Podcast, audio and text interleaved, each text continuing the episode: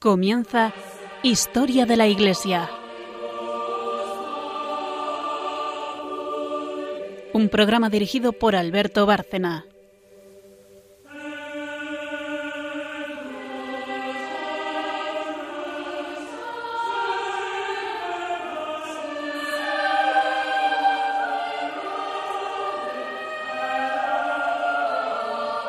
Buenas noches, oyentes de Radio María y de Historia de la Iglesia. Seguimos con los padres de la Iglesia. Eh, no sé si a alguno de nuestros seguidores se les puede hacer larga la serie, seguramente no, porque estamos tocando las bases de la doctrina que la Iglesia hizo suya desde los primeros siglos y a la que sigue refiriéndose a lo largo del tiempo hasta la fecha. Porque todo este conjunto de, de obra de los padres, la patrística, es precisamente continua fuente de referencia en los documentos pontificios. Eh, he solido mencionar a Juan Pablo II, que les dedica un documento, el Concilio de Trento, que llegó a decir en el siglo XVI, a nadie le es lícito opinar contra lo que los padres de la Iglesia establecieron en común. De manera que este es un referente eh, que no solamente es admirable en el sentido del esfuerzo que realizaron, sino que además ha seguido eh, y es todavía fuente de, interpretación de la doctrina católica. Eh, dentro de los padres de la Iglesia y en esta última etapa, que ya dura también bastantes semanas, estamos viendo padres bizantinos, padres de la Iglesia bizantina, y hoy eh, entramos, aunque ya veníamos anunciándolo, en un periodo muy difícil para estos padres cristianos de la Iglesia de Bizancio, porque parte de este imperio estaba siendo ya eh, dominado por los musulmanes. Las circunstancias en las que se va a desarrollar este periodo son, por lo tanto, complicadas. Esto como introducción, pero antes de seguir adelante, ante todo, eh, poner a nuestras, vamos a las colaboradoras del programa y realizadoras, eh, Carmen y María, en contacto con nuestros oyentes y que se presenten y saluden. Buenas noches, María Ornedo. Buenas noches a todos.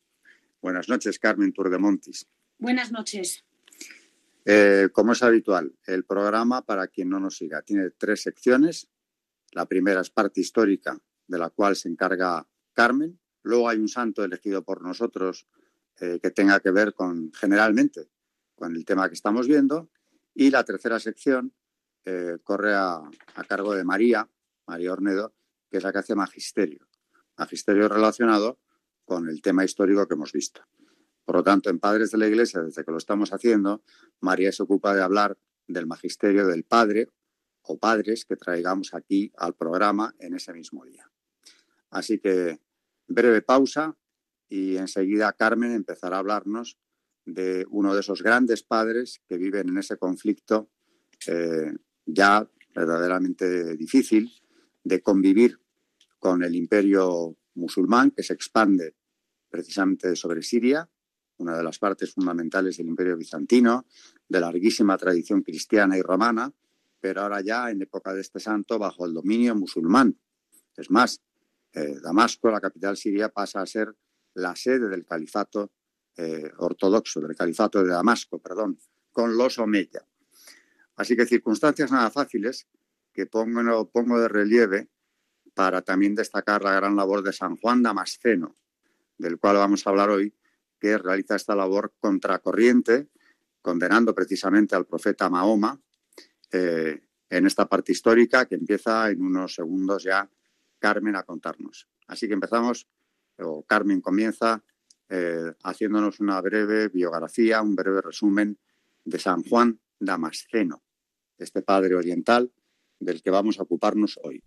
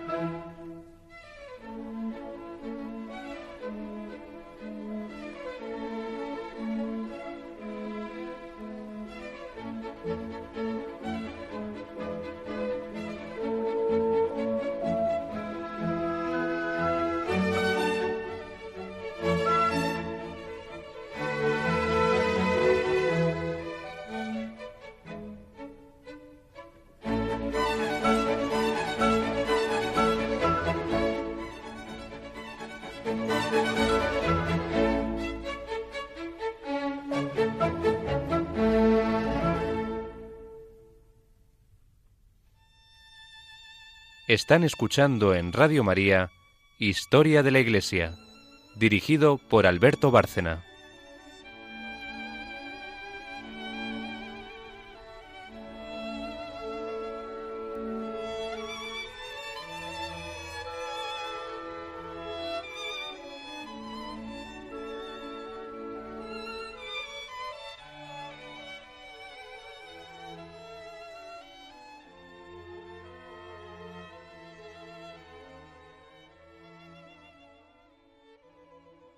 Pues como decía Alberto, hoy vamos a hablar de San Juan Damasceno. Es el último padre de la Iglesia en Oriente y nació en Damasco entre los años 650 y 674, en el seno de una familia acomodada.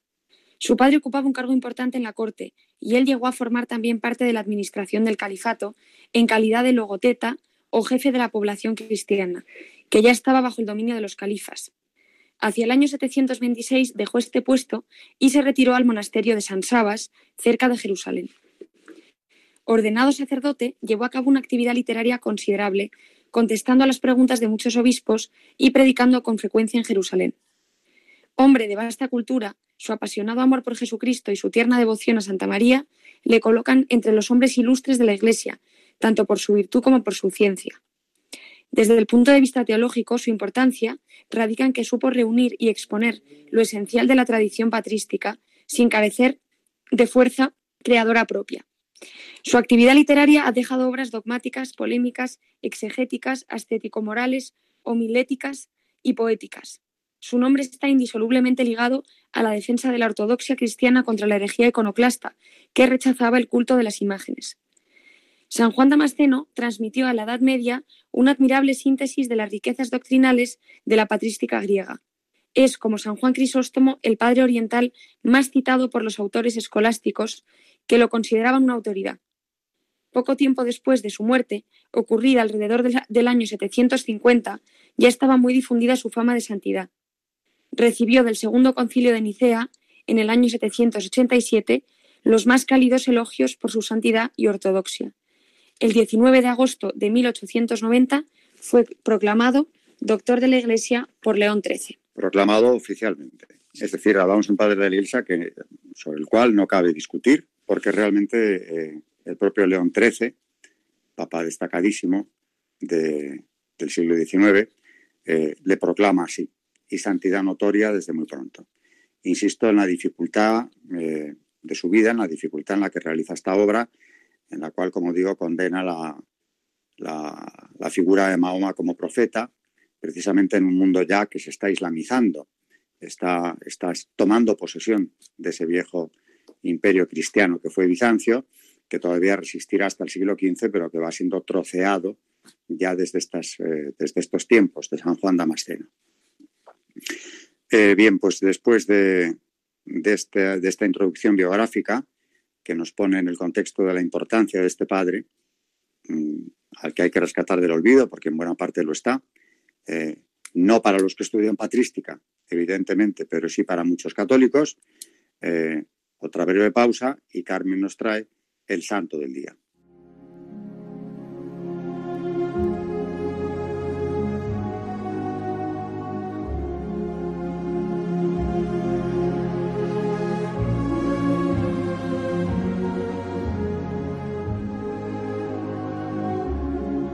Santos en la historia de la Iglesia.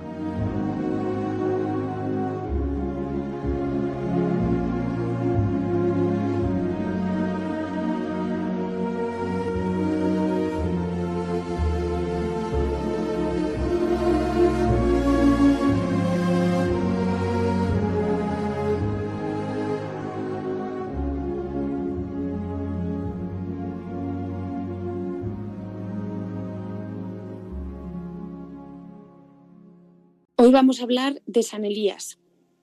La memoria de Elías se guardó siempre viva, de modo particular, en el Monte Carmelo, donde se, donde se eligió seguir al Dios de Israel. Según el relato, primer libro de los Reyes, capítulo 18, el sacrificio de Elías, consumado por el fuego que descendió del cielo, mostró al pueblo que Yahvé era el verdadero Dios. Elías estuvo disponible para la obra de Dios y enviado a proclamar su palabra. Emprendió un largo viaje por el desierto, un viaje que lo dejó exánime. Se cobijó bajo un árbol y pidió la muerte.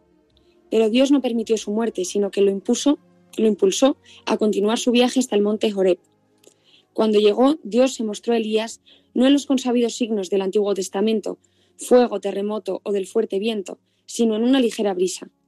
Elías fue enviado nuevamente a su pueblo para continuar cumpliendo la voluntad de Dios. El día 20 de julio se reúne en el Monte Carmelo una gran multitud de devotos de Elías, cristianos de distintos ritos, judíos, musulmanes. Todos suben allí con los más variados medios de locomoción o a pie para cumplir sus votos, para presentar a sus niños al bautismo y sobre todo para cantar y danzar en honor del profeta.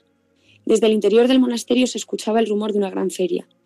Aquella abigarrada multitud se reúne allí cada año en nombre de Elías, el cual continúa ejerciendo su fascinación y su notable influencia en la vida y en las creencias de aquellos pueblos. De Elías los carmelitas aprenden a oír la voz de Dios en el silencio y en lo imprevisible. Intentan estar siempre disponibles a la palabra de Dios, para conformar la mente y el corazón de manera que el modo de vivir y trabajar sea profético y fiel a la memoria de nuestro Padre Elías.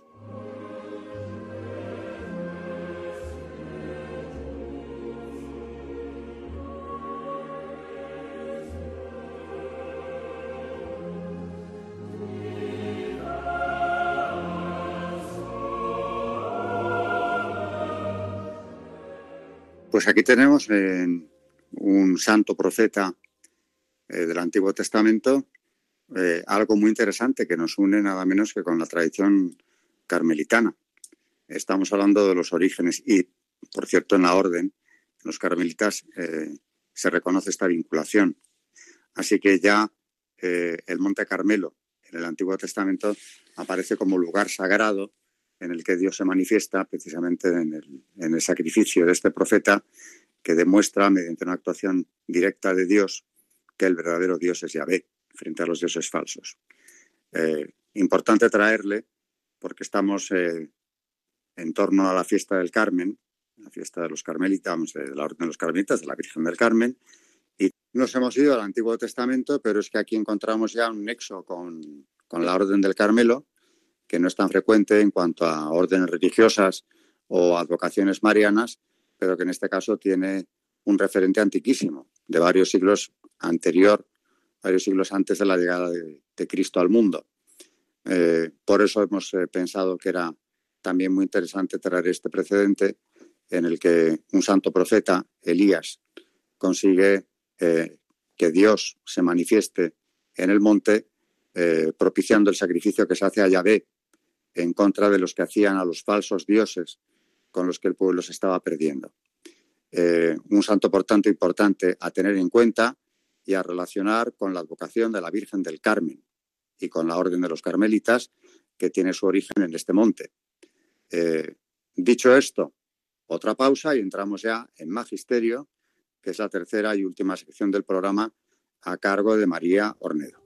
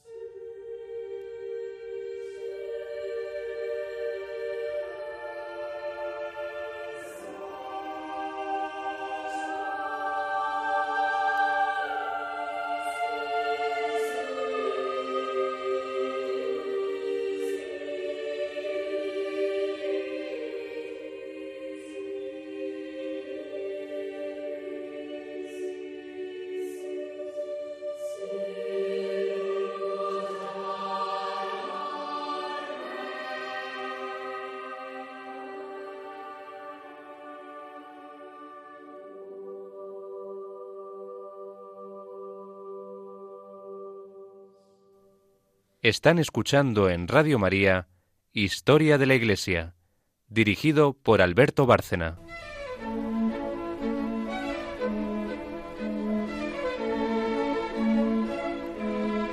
El Magisterio de la Iglesia.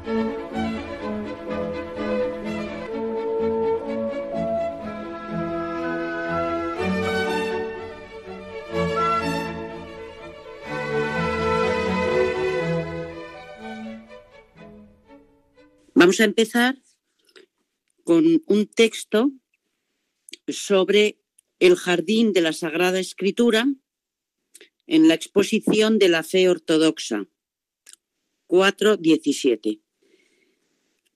Dice el apóstol, muchas veces y de muchos modos habló Dios antes por medio de los profetas, mas en estos últimos días nos ha hablado por medio del Hijo Hebreos 1, 1, 2. Por medio del Espíritu Santo hablaron la ley, los profetas, los evangelistas, los apóstoles, los pastores y maestros. Por eso, toda escritura es inspirada por Dios y es también útil. Es, pues, cosa bella y saludable investigar las divinas escrituras como un árbol plantado junto a cursos de agua, así el alma regada por la Sagrada Escritura crece y lleva fruto a su tiempo, es decir, la fe recta, y está siempre adornada de verdes hojas, esto es, de obras agradables a Dios. Por las santas escrituras, en efecto, somos conducidos a cumplir acciones virtuosas y a la pura contemplación. En ellas encontramos el estímulo para todas las virtudes y el rechazo de todos los vicios. Por eso, si aprendemos con amor, aprenderemos mucho, pues mediante la diligencia, el esfuerzo y la gracia de Dios que da todas las cosas, se obtiene todo. El que pide, recibe. El que busca, halla. A quien llama, se le abrirá. Exploremos, pues, este magnífico jardín de la Sagrada Escritura. Un jardín que es oloroso, suave, lleno de flores, que alegra nuestros oídos con el canto de múltiples aves espirituales, llenas de Dios que toca nuestro corazón y lo consuela cuando se halla triste, lo calma cuando se irrita, lo llena de eterna alegría, que eleva nuestro pensamiento sobre el dorso brillante y dorado de la divina paloma, que con sus alas esplendorosas nos lleva hasta el Hijo unigénito y heredero del dueño de la vida espiritual y por medio de él al Padre de las Luces. Pero no lo exploremos con desgana, sino con ardor y constancia. No nos cansemos de explorarlo. De este modo se nos abrirá. Si leemos una vez y otra un pasaje y no lo comprendemos, no nos debemos desanimar, sino que hemos de insistir reflexionar, interrogar. Está escrito, en efecto, interroga a tu padre y te lo anunciará, a tus ancianos y te lo dirán. La ciencia no es cosa de todos. Vayamos a la fuente de este jardín para tomar las aguas perennes y purísimas que brotan para la vida eterna. Gozaremos y nos saciaremos, sin saciarnos, porque su gracia es inagotable.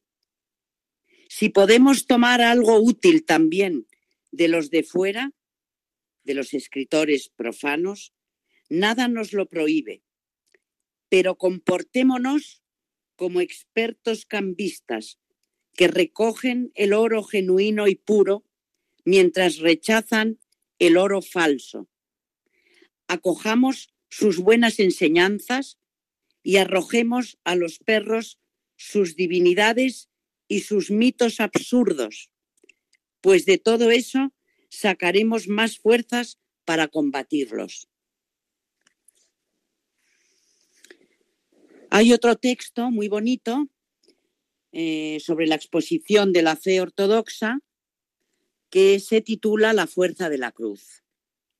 Y dice así, todas las obras y milagros de Cristo son sobresalientes, divinos y admirables. Pero lo más digno de admiración es su venerable cruz, porque por ninguna otra causa se ha abolido la muerte, se ha extinguido el pecado del primer padre, se ha expoliado el infierno, se nos ha entregado la resurrección, se nos ha concedido la fuerza de despreciar el mundo presente y la muerte misma. Se ha enderezado nuestro regreso a la primitiva felicidad se han abierto las puertas del paraíso. Se ha situado nuestra naturaleza junto a la diestra de Dios.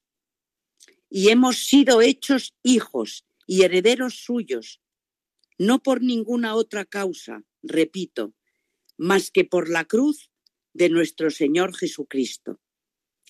La cruz ha garantizado todas estas cosas. Todos los que fuimos bautizados en Cristo, dijo el apóstol, fuimos bautizados en su muerte. Todos los que fuimos bautizados en Cristo, nos revestimos de Cristo. Cristo es la virtud y la sabiduría de Dios. Por tanto, la muerte de Cristo, es decir, la cruz, nos ha revestido de la auténtica sabiduría y potencia divina. El poder de Dios es la palabra de la cruz, porque por esta se nos ha manifestado la potencia de Dios, es decir, la victoria sobre la muerte. Y del mismo modo que los cuatro extremos de la cruz se pliegan y se encierran en la parte central, así lo elevado y lo profundo, lo largo y lo ancho, esto es, toda criatura visible e invisible, es abarcada por el poder de Dios. La cruz se nos ha dado como señal en la frente, al igual que a Israel la circuncisión, pues por ella los fieles nos diferenciamos de los infieles y nos damos a conocer a los demás es el escudo, el arma y el trofeo contra el demonio. Es el sello para que no nos alcance el ángel exterminador, como dice la escritura. Es el instrumento para levantar a los que yacen, el apoyo de los que se mantienen en pie, el bastón de los débiles, la vara de los que son apacentados, la guía de los que se dan la vuelta hacia atrás, el punto final de los que avanzan, la salud del alma y del cuerpo, la que ahuyenta todos los males, la que acoge todos los bienes, la muerte del pecado, la planta de la resurrección, el árbol de la vida eterna. Así pues, ante este leño precioso y verdaderamente digno de veneración, en el que Cristo se ofreció como hostia para nosotros, debemos arrodillarnos para adorarlo, porque fue santificado por el contacto con el cuerpo y sangre santísimos del Señor. También hemos de obrar así con los clavos, la lanza, los vestidos y los sagrados lugares donde el Señor ha estado, el pesebre, la cueva, el Gólgota que nos ha traído la salvación, el sepulcro que nos ha donado la vida, Sión, fortaleza de la Iglesia, y otros lugares semejantes, según decía David, antepasado de Dios según la carne. Entraremos en sus mansiones, adoraremos en el lugar donde estuvieron sus pies. Las palabras que se exponen a continuación demuestran que David se refiere a la cruz. Levántate, Señor, a tu descanso. La resurrección sigue a la cruz. Pues si entre las cosas queridas estimamos la casa, el lecho y el vestido, cuánto más queridas serán para nosotros entre las cosas de Dios y de nuestro Salvador las que nos han procurado la salvación.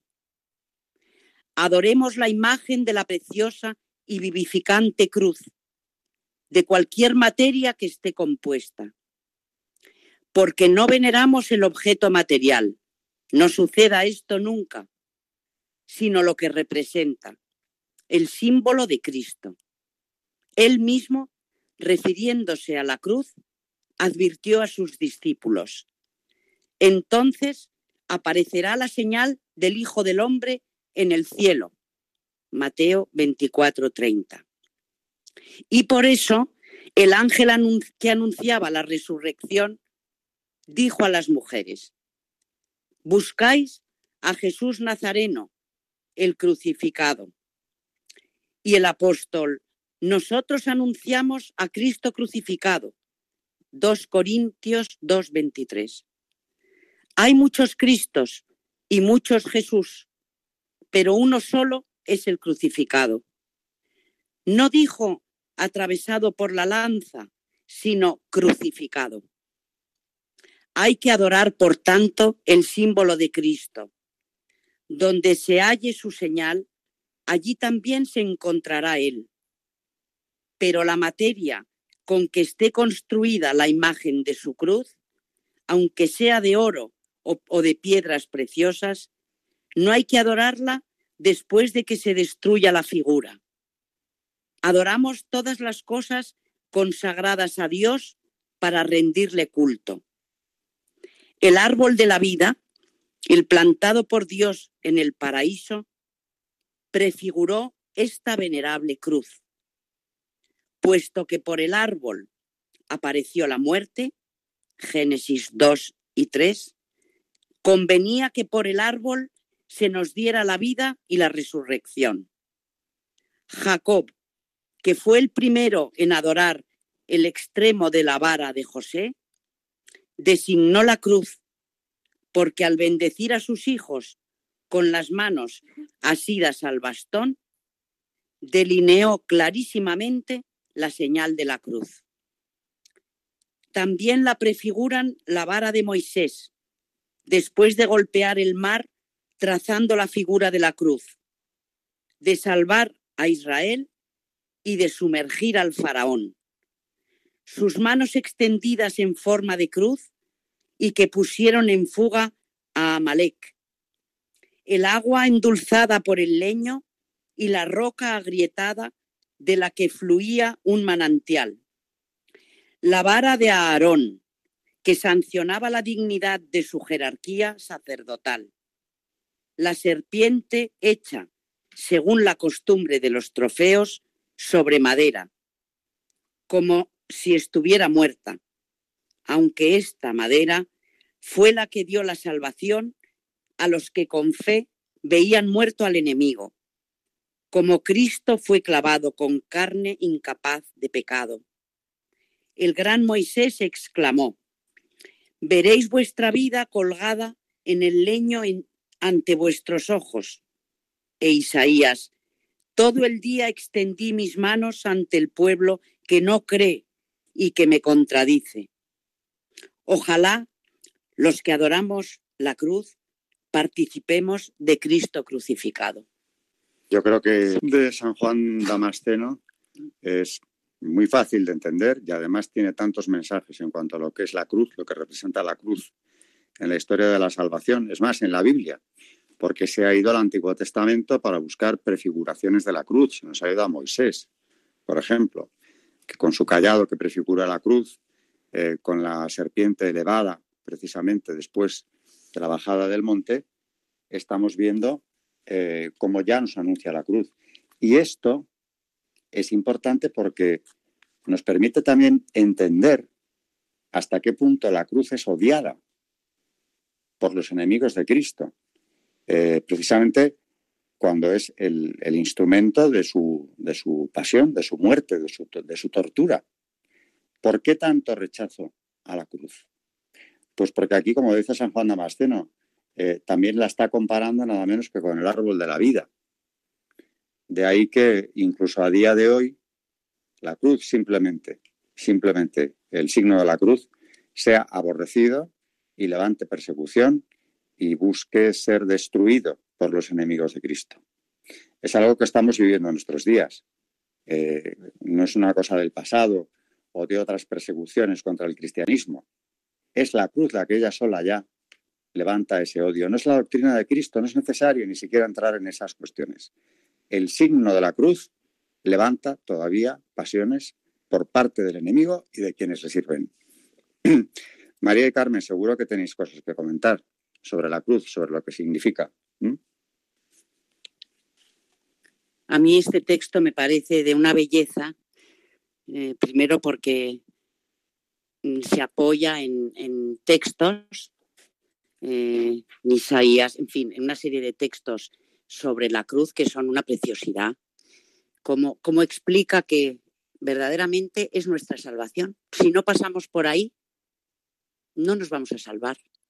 Entonces es el signo de nuestra vida y es mm, en lo que se tiene que basar nuestra vida, en llevar nuestra cruz y, y bueno, sobre todo, como dice Alberto, hoy en día, y, ya entonces era aborrecida, porque, mm, bueno, pues es un, es un signo muy rechazado por personas que no creen que, que, hay que pasar por ahí para la salvación. Y es el signo que nos identifica a los cristianos. Hemos traído también, igual que el otro día, eh, me parece que era Andrés de Creta, que tenía textos muy bonitos sobre la transfiguración y sobre todo para, no sé, para, para animarnos, porque en el momento de la transfiguración, pues claro, nos ayuda mucho a ver ese, momento que, que, vieron la gloria que, a la que vamos encaminados, eh, tuvo que ser una preciosidad y tiene varios textos, mm, San Juan Damasceno, en los que, varias homilías, en las que habla sobre la transfiguración del Señor. Así que le paso a Carmen los textos. Pues sí, hay en una homilía sobre la transfiguración de, de Juan Damasceno, dice, Ahora han sido vistas las realidades que eran invisibles para los ojos humanos. Un cuerpo terrestre que irradia resplandores divinos, un cuerpo mortal del que fluye la gloria de la divinidad. Efectivamente, el verbo se ha hecho carne. La carne ha venido a ser verbo sin que ni el verbo ni la carne hayan perdido su propia naturaleza. Oh prodigio que sobrepasa toda inteligencia. La gloria no ha llegado al cuerpo desde fuera, sino desde el interior, por razón del inexplicable misterio de la unión hipostática con la divinidad del Verbo de Dios. Continuando con estas homilías que hace San Juan Damasceno, dice, se transfiguró delante de los obispos, de los discípulos, aquel que es glorificado siempre del mismo modo y resplandece con la radiante luz de la divinidad. Engendrado por el Padre desde la eternidad, posee por naturaleza el resplandor eterno del propio Dios sin que haya comenzado a existir en el tiempo, ni haya conseguido la gloria con posterioridad. Aunque procede del Padre por generación, no tiene principio, ni ha comenzado en el tiempo, puesto que posee, como propios, los resplandores de la gloria y al encarnarse permanece en su identidad y conserva el fulgor de la divinidad. La carne también es glorificada, ya desde el momento en que pasa del no ser al ser, y la gloria de la divinidad viene a ser también gloria del cuerpo. Cristo, en efecto, es uno, aunque tiene dos naturalezas. Es consustancial al Padre y está unido a nosotros por naturaleza y por parentesco.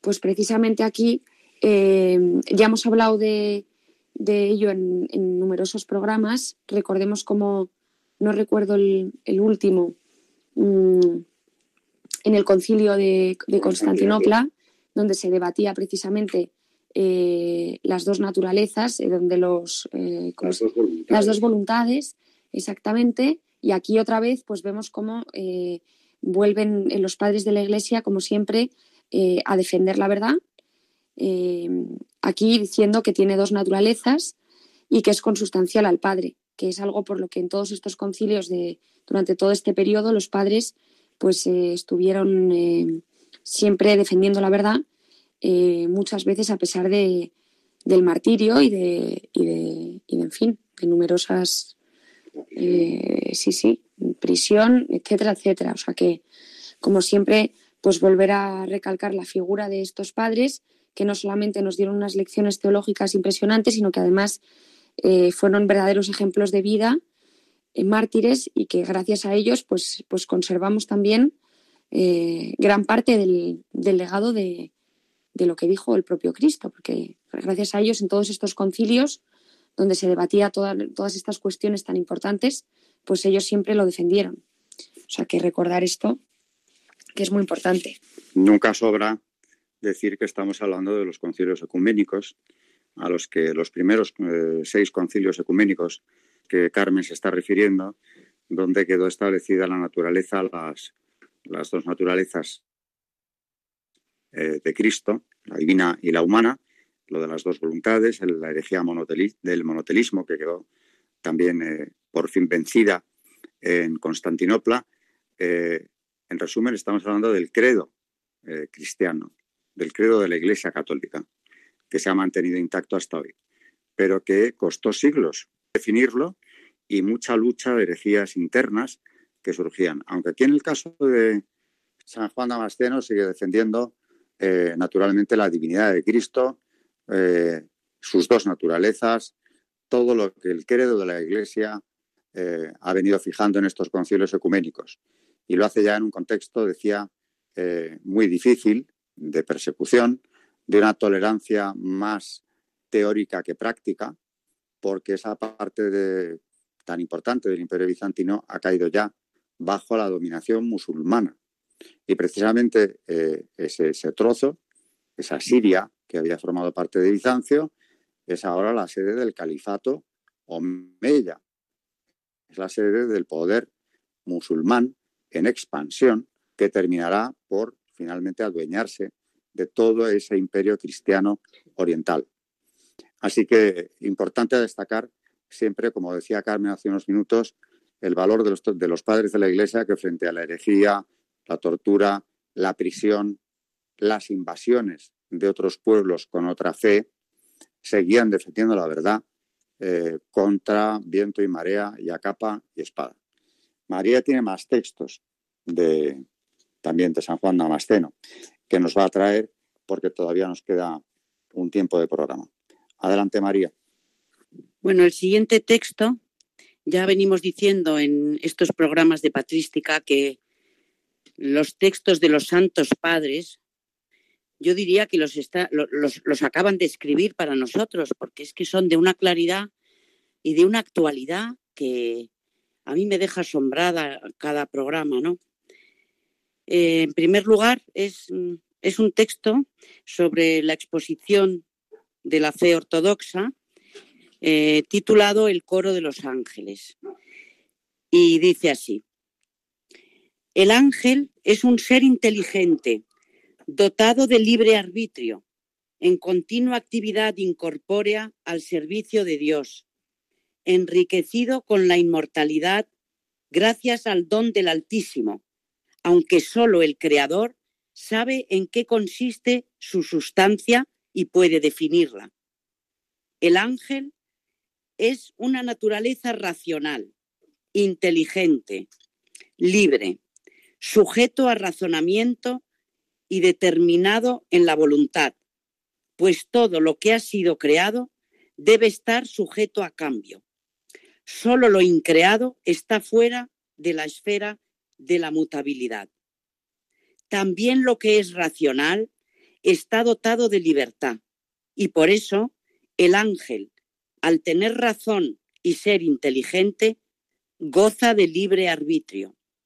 Es una naturaleza creada y mutable, pues libremente puede adherirse al bien y progresar en él o plegarse al mal. Tiene la inmortalidad, pero solo por gracia y don divinos, no por naturaleza, pues todo lo que tiene principio ha de tener un fin. Solo Dios existe desde siempre. Quien ha creado el tiempo y se encuentra por encima de él, no está sujeto al tiempo. Los ángeles son luces espirituales que reciben su esplendor de esa primera luz que no tiene principio.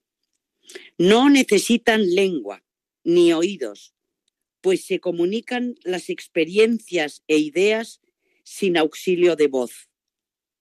Han sido creados por medio del Verbo y recibieron su perfección a través del Espíritu Santo, para que cada uno reciba, según su dignidad y orden, la gracia y la gloria. Están circunscritos o limitados en el sentido de que mientras se encuentran en el cielo, no están en la tierra, o si son enviados por Dios al mundo, no permanecen en el paraíso. Pero no están sujetos a un lugar fijado por muros, puertas, vallas o cerraduras, ni son reducidos a unos confines precisos.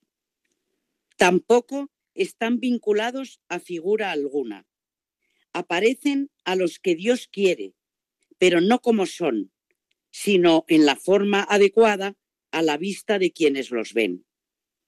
Por otro lado, solo lo que es increado rechaza por naturaleza cualquier límite. Las criaturas, por el contrario, están limitadas por los términos fijados por el Creador. De otra parte, los ángeles reciben la santidad no de su propia naturaleza, sino de otra fuente, que es el Espíritu Santo. Gracias a la iluminación de Dios, pueden predecir el futuro y no tienen necesidad de connubio porque son inmortales. Los ángeles son poderosos y prontos a cumplir la voluntad de Dios, dotados de tal agilidad que se encuentran al instante allí donde Dios quiere. Cada uno tiene en custodia una parte de la tierra, preside a una nación o a un pueblo, según las disposiciones del Creador. Dirigen nuestros asuntos, nos ayudan en cuanto, por voluntad divina, están por encima del hombre y se encuentran siempre en torno a Dios. Contemplan al Altísimo en el grado en que el Señor se lo permite a cada uno, y de este manjar se alimentan. Superiores a nosotros porque son incorpóreos e inmunes a las pasiones corporales, aunque no de cualquier pasión, porque esto solo compete a Dios. Se transforman en todo lo que la divinidad quiere, y de este modo se hacen visibles a los hombres, descubriéndoles los misterios divinos. Se encuentran en el cielo y tienen la misión de alabar a Dios y cumplir su voluntad. Hemos pasado de, de la cruz a un texto en el que el mismo padre de la Iglesia, San Juan Damasceno, se refiere a los ángeles. Precisamente hace poco hablábamos en este programa de la importancia del ángel de la guarda, tratado también por los padres. Eh, tenemos uno que nos guía, que nos protege, al que podemos alejar por culpa del pecado, pero que volverá si nosotros queremos enmendarnos. En definitiva, lo tenemos eh, encargado por Dios de nuestra custodia. Hoy habla de los ángeles en general. Y desde luego eh, es muy importante y también es muy reconfortante para el cristiano saber que contamos con el apoyo, con la mediación de estos espíritus creados por Dios, que le sirven, que están en presencia de Él y que los padres también nos, ayudan a conocer, nos explican, nos, nos van definiendo.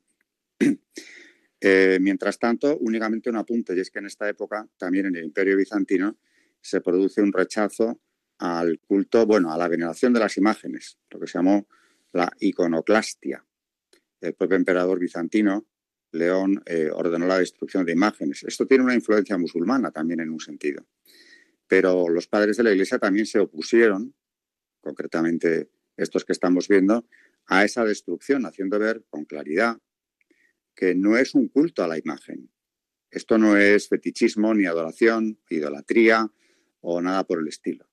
Es que los padres de la Iglesia, igual que cualquier católico formado, sabe que la imagen es nada más que eso, una imagen, pero que nos mueve a piedad, que nos mueve hacia la veneración de lo que están representando, ya sea Cristo crucificado, la Virgen, los santos, los ángeles, eh, y esto había que dejarlo claro. Y pasando el tiempo, ahí lo dejaron los padres, pero el concilio de Trento vuelve a insistir en lo mismo. Frente a ese nuevo envite iconoclasta que viene con la reforma protestante, el concilio de Trento establece que la veneración a, las imágenes de los santos de la Virgen, de Jesucristo, por lo que representan, no por ellas mismas, evidentemente, es algo que hay que cultivar, que nos puede ayudar en nuestra oración, en nuestra vida de fe. Así que otra vez encontramos un referente claro entre los padres y lo que luego la Iglesia a lo largo del tiempo ha venido defendiendo. Y vamos a terminar hoy con una homilía también importante del magisterio de, San Juan Damasceno, que naturalmente tiene mucho que ver con nosotros, porque estamos en la en Historia de la Iglesia, la Madre de la Gloria. Y va a ser Carmen quien nos trae este texto del, del santo de hoy, de San Juan Damasceno, hablando de la Virgen. Pues esta es otra homilía de San Juan Damasceno, es la homilía número dos en la dormición de la Virgen María. Y se llama, como decía Alberto, Madre de la Gloria. Dice así, hoy es introducida en las regiones sublimes y presentada en el templo celestial la única y santa Virgen, la que con tanto afán cultivó la virginidad, que llegó a poseerla en el mismo grado que el fuego más puro. Pues mientras todas las mujeres la pierden al dar a luz, ella permaneció virgen antes del parto, en el parto y después del parto. Hoy el arca viva y sagrada del Dios viviente, en la que llevó en su seno a su propio artífice, descansa en el templo del Señor, templo no edificado por manos humanas. Danza David, abuelo suyo y antepasado de Dios, y con él forman coro los ángeles, aplauden los arcángeles, celebran las, virgen, las virtudes, exultan los principados, las dominaciones se deleitan, se alegran las potestades, hacen fiesta los tronos, los querubines cantan laudes y pregonan su gloria a los serafines. Y no un honor de poca monta, pues glorifican a la Madre de la Gloria. Hoy la Sacratísima Paloma, el alma sencilla e inocente, consagrada al Espíritu Santo, salió volando del arca, es decir, del cuerpo que había engendrado a Dios y le había dado la vida, para hallar descanso a sus pies, y habiendo llegado al mundo inteligible, fijó su sede en la tierra de la suprema herencia, aquella tierra que no está sujeta a la suciedad. Hoy el cielo da entrada al paraíso espiritual del nuevo Adán, en el que se nos libra de la condena, es plantado el árbol de la vida y cubierta nuestra desnudez. Ya no estamos carentes de vestidos, ni privados del resplandor de la Virgen Divina, ni despojados de la copiosa gracia del Espíritu. Ya no nos lamentamos de la antigua desnudez, diciendo, me han quitado mi túnica, ¿cómo podré ponérmela? En el primer paraíso estuvo abierta la entrada a la serpiente, mientras que nosotros, por haber ambicionado la falsa divinidad que nos prometía, fuimos comparados con los jumentos. Pero el mismo Hijo unigénito de Dios, que es Dios consustancial al Padre, se hizo hombre tomando origen de esta tierra purísima que es la Virgen. De este modo, siendo yo un puro hombre, he recibido la divinidad. Siendo mortal, fui revestido de la inmortalidad, y me despojé de la túnica de piel. Rechazando la corrupción, me he revestido de incorrupción, gracias a la divinización que he recibido. Hoy la Virgen Inmaculada, que no ha conocido ninguna de las culpas terrenas, sino que ha alimentado de los pensamientos celestiales, no ha vuelto a la tierra. Como ella era un cielo viviente, se encuentra en los tabernáculos celestiales. En efecto, ¿quién faltaría a la verdad llamándola cielo? Al menos se puede decir comprendiendo bien lo que se quiere significar, que es superior a los cielos por sus incomparables privilegios pues quien fabricó y conserva los cielos, el artífice de todas las cosas creadas, aquel que en ningún lugar es contenido, se encarnó y se hizo niño en ella, sin obra de varón, y la transformó en hermosísimo tabernáculo de esa única divinidad, que abarca todas las cosas, totalmente recogido en María, sin sufrir pasión alguna y permaneciendo al mismo tiempo totalmente fuera, pues no puede ser comprendido. Hoy la Virgen, el tesoro de la vida, el abismo de la gracia, nos es escondida por una muerte vivificante. Ella que ha engendrado al destructor de la muerte, la ve acercarse sin temor, si es que está permitido llamar muerte a esta partida luminosa, llena de vida y santidad. Pues la que ha dado la verdadera vida al mundo, ¿cómo puede someterse a la muerte? Pero ella ha obedecido a la ley impuesta por el Señor, y como hija de Adán, sufre la sentencia, la sentencia pronunciada contra el Padre. Su Hijo, que es la misma vida, no, no la ha rehusado, y por tanto es justo que suceda lo mismo a la Madre del Dios vivo. Mas habiendo dicho Dios, refiriéndose al primer hombre, no sea que extienda ahora su mano del árbol de la vida y comiendo de él viva para siempre, Génesis 3:22, ¿cómo no habrá de vivir eternamente la que engendró al que es la vida sempiterna e, e inacabable, aquella vida que no tuvo inicio ni tendrá fin? Si el cuerpo santo e incorruptible que Dios en ella había unido a su persona ha resucitado del sepulcro al tercer día, es justo que también su madre fuese tomada del sepulcro y se reuniera con su hijo. Es justo que así como él había descendido hacia ella, ella fuera elevada a un tabernáculo más alto y más precioso, al mismo cielo. Convenía que la que había dado asilo en su seno al Verbo de Dios fuera colocada en las divinas moradas de su Hijo, y así como el Señor dijo que él quería estar en compañía de los que pertenecían a su padre, convenía que la madre habitase en el palacio de su hijo, en la morada del Señor, en los atrios de la casa de nuestro Dios. Pues si allí está la habitación de todos los que viven en la alegría, ¿en dónde habría de encontrarse quien es causa de nuestra alegría? Convenía que el cuerpo, de la que había guardado una virginidad sin mancha en el alumbramiento, fuera también conservado poco después de la muerte. Convenía que la que había llevado en su regazo al Creador hecho niño habitase en los tabernáculos divinos. Convenía que la esposa, elegido por el Padre, viviese en la morada del cielo. Convenía, en la que contempló a su hijo en la cruz y tuvo su corazón traspasado por el puñar del dolor, que no la había herido en el parto, le contemplase a él mismo sentado a la derecha del Padre. Convenía, en fin, que la Madre de Dios poseyese todo lo que poseía el Hijo y fuese honrada por todas las criaturas. En bastantes siglos, San Juan Damasceno se está adelantando a un dogma el de la Asunción de la Virgen, que no será proclamado hasta el siglo XX. De hecho, es el último de los dogmas proclamados por la Iglesia hasta hoy. Pero muchos siglos antes eh, ya formaba parte del pensamiento generalizado y desde luego aquí en la patrística, concretamente en este padre de la Iglesia, San Juan Damasceno, vemos cómo eh, esta creencia era, era ya común y estaba argumentada bastante bien, con solidez, en, esta gran obra, ingente obra que llamamos así, la patrística, la obra de los padres de la Iglesia. Hemos acabado el programa que dedicábamos hoy a San Juan Damasceno, uno de los grandes padres orientales de, la Iglesia. Y, y, ya nada, nos despedimos hasta el próximo programa que seguiremos con ellos, con los padres. Buenas noches, María Ornedo. Buenas noches y muchas gracias. Buenas noches, Carmen Turdemontis. Buenas noches y gracias a todos. Y buenas noches a todos nuestros oyentes de Historia de la Iglesia aquí en Radio María.